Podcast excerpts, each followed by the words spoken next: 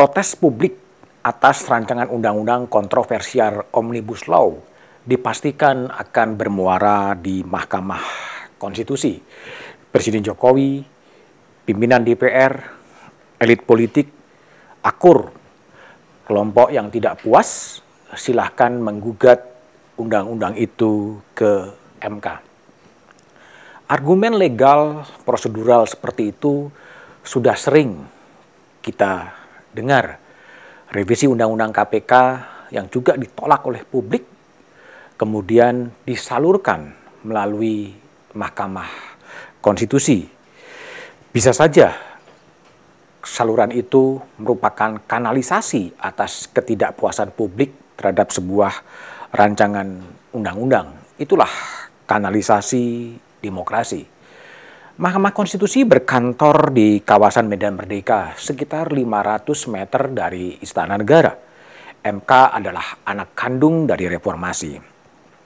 Kewenangannya ditetapkan oleh konstitusi untuk menguji undang-undang terhadap undang-undang dasar, membubarkan partai politik, menyelesaikan sengketa lembaga negara, menyelesaikan sengketa pemilu, dan juga menguji putusan DPR terhadap tuduhan terhadap presiden jika melakukan impeachment terhadap presiden. Itu adalah domain MK. RU Omnibus Law ini memang akan menguji sejauh mana independensi dari sembilan hakim konstitusi. Undang-Undang Cipta Kerja memang mimpi besar dari Presiden Jokowi untuk mengatasi ruwetnya birokrasi yang membuat investor moh untuk berinvestasi di Indonesia. Namun dalam prakteknya memang ini undang-undang yang prosesnya kedodoran.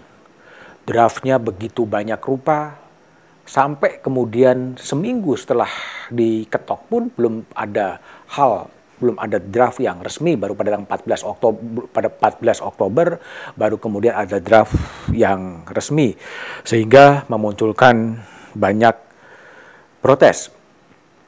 14 Oktober 2020 baru Wakil Ketua DPR menyampaikan draft resmi itu kepada Presiden. Artinya masih ada 30 hari bagi Presiden untuk mengundangkan. Ditandatangani atau tidak ditandatangani 30 hari setelah 14 Oktober Undang-Undang Cipta Kerja kemudian akan menjadi undang-undang. Nah, di sanalah kemudian perdebatan di Mahkamah Konstitusi bisa dimulai. Bagi kelompok-kelompok kritis, gugatan di MK dipandang sia-sia. Ada seorang ahli hukum tata negara yang menyebut MK sudah dikondisikan karena sudah diberikan hadiah perpanjangan usia pensiun hakim konstitusi dan Presiden Jokowi pun sudah pernah meminta kepada MK untuk mendukung jika Omnibus Law itu kemudian diwujudkan. Itu terjadi pada 28 Januari 2020. Presiden secara terbuka meminta dukungan dari Mahkamah Konstitusi. Sudah menjadi desain dari konstitusi bahwa hakim konstitusi ada sembilan orang, tiga berasal dari presiden, tiga berasal dari DPR, dan tiga berasal dari Mahkamah Agung. Yang berasal dari DPR, dari presiden ada Profesor Dr. Saldi Irsa, ada Profesor Dr. Neni Nurbaningsih dan ada Daniel Yusmik Pancastaski. Itulah tiga hakim konstitusi yang diusulkan oleh Presiden. Sedang yang diusulkan DPR adalah Profesor Dr. Aswanto, Profesor Dr. Arif Hidayat, dan Profesor Dr. Wahidudin Adams. Itu adalah tiga usulan dari DPR. Sedang yang dipilih oleh Mahkamah Agung ada Anwar Usman, yang sekarang menjabat sebagai ketua, yang sebenarnya mendapatkan hadiah perpanjangan masa jabatan dia sebagai ketua ada Suwartoyo dan ada Manahan Sitompul. Terlepas dari realitas dan kecurigaan MK adalah jalur konstitusional untuk mengatasi uji materi sebuah undang-undang. Dalam sejarahnya, sebetulnya MK pernah membatalkan, ya, pernah membatalkan seluruh pasal dalam undang-undang itu adalah ketika MK di 24 Oktober 2006 membatalkan Undang-Undang Komisi Kebenaran dan Rekonsiliasi. Pada waktu itu ketua MK-nya adalah Jimli Asidiki. Semua undang-undang draft undang-undang KKR yang dibuat oleh Presiden Megawati Soekarno Putri dan DPR itu dibatalkan oleh MK. MK juga pernah membatalkan apa e, sebuah perpu yang sudah disetujui oleh DPR soal perpu soal Mahkamah Konstitusi sendiri itu dibatalkan oleh MK.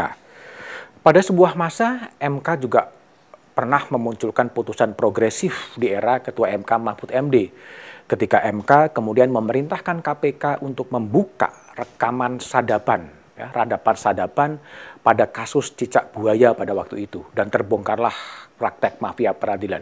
Artinya MK punya prestasi pada waktu itu pada waktu itu punya prestasi. Nah, apakah kemudian sekarang kemudian MK akan bisa merespon dinamika publik, protes publik? Ya biarlah kemudian sejarah itu yang menentukan. Kecurigaan politik bahwa MK sudah diberikan hadiah perpanjangan masa pensiun menjadi 70 tahun atau 15 tahun masa jabatan, saya pikir itu akan diuji nanti. Sejarah akan mencatat tapi saya ingat pada sebuah Bangalore Principle of Judicial Conduct, ini adalah sebuah kondak, sebuah kode etik yang menjaga agar hakim MK itu tetap sesuai dengan koridornya, sesuai dengan independensinya, dan setia pada konstitusi dan juga ideologi.